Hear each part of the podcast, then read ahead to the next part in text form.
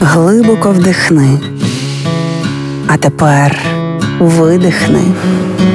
Ти знаєш, що ти відчуваєш, а ми знаємо, чому. Програма Є мозок. Другий сезон. Поради від психологів, як не зламати мозок об війну. Проєкт створено за підтримки програми партнерства у галузі масмедіа в Україні UMPP.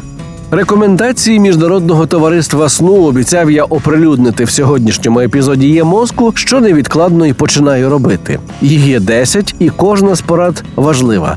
Тож слухайте, а ще краще занотуйте. Перша сформуйте звичку лягати спати і прокидатися в один і той самий час, навіть у вихідні. Друге, якщо ви полюбляєте перепочити в день, дотримуйтеся режиму, за якого тривалість денного сну не перевищуватиме 45 хвилин. Третє, не зловживайте алкоголем і відмовтеся від куріння, особливо перед сном. 4. Уникайте вживання кофеїну за 6 годин до сну. Кава, чай, більшість газованих напоїв, а також шоколад містять кофеїн.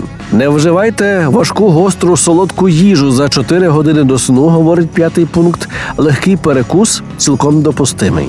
6. Помірні фізичні навантаження корисні кожному, але не безпосередньо перед сном. 7. Використовуйте зручні та приємні постільні приналежності: білизна, подушки, матрац тощо. А ще зробіть комфортний для себе температурний режим у спальні, каже пункт 8, і регулярно її провітрюйте. В дев'ятому пункті про забезпечення тиші і темряви у спальні під час сну, а в десятому про те, що використовувати ліжко слід за призначенням, не читати, не працювати за комп'ютером і не дивитися телевізор у ньому.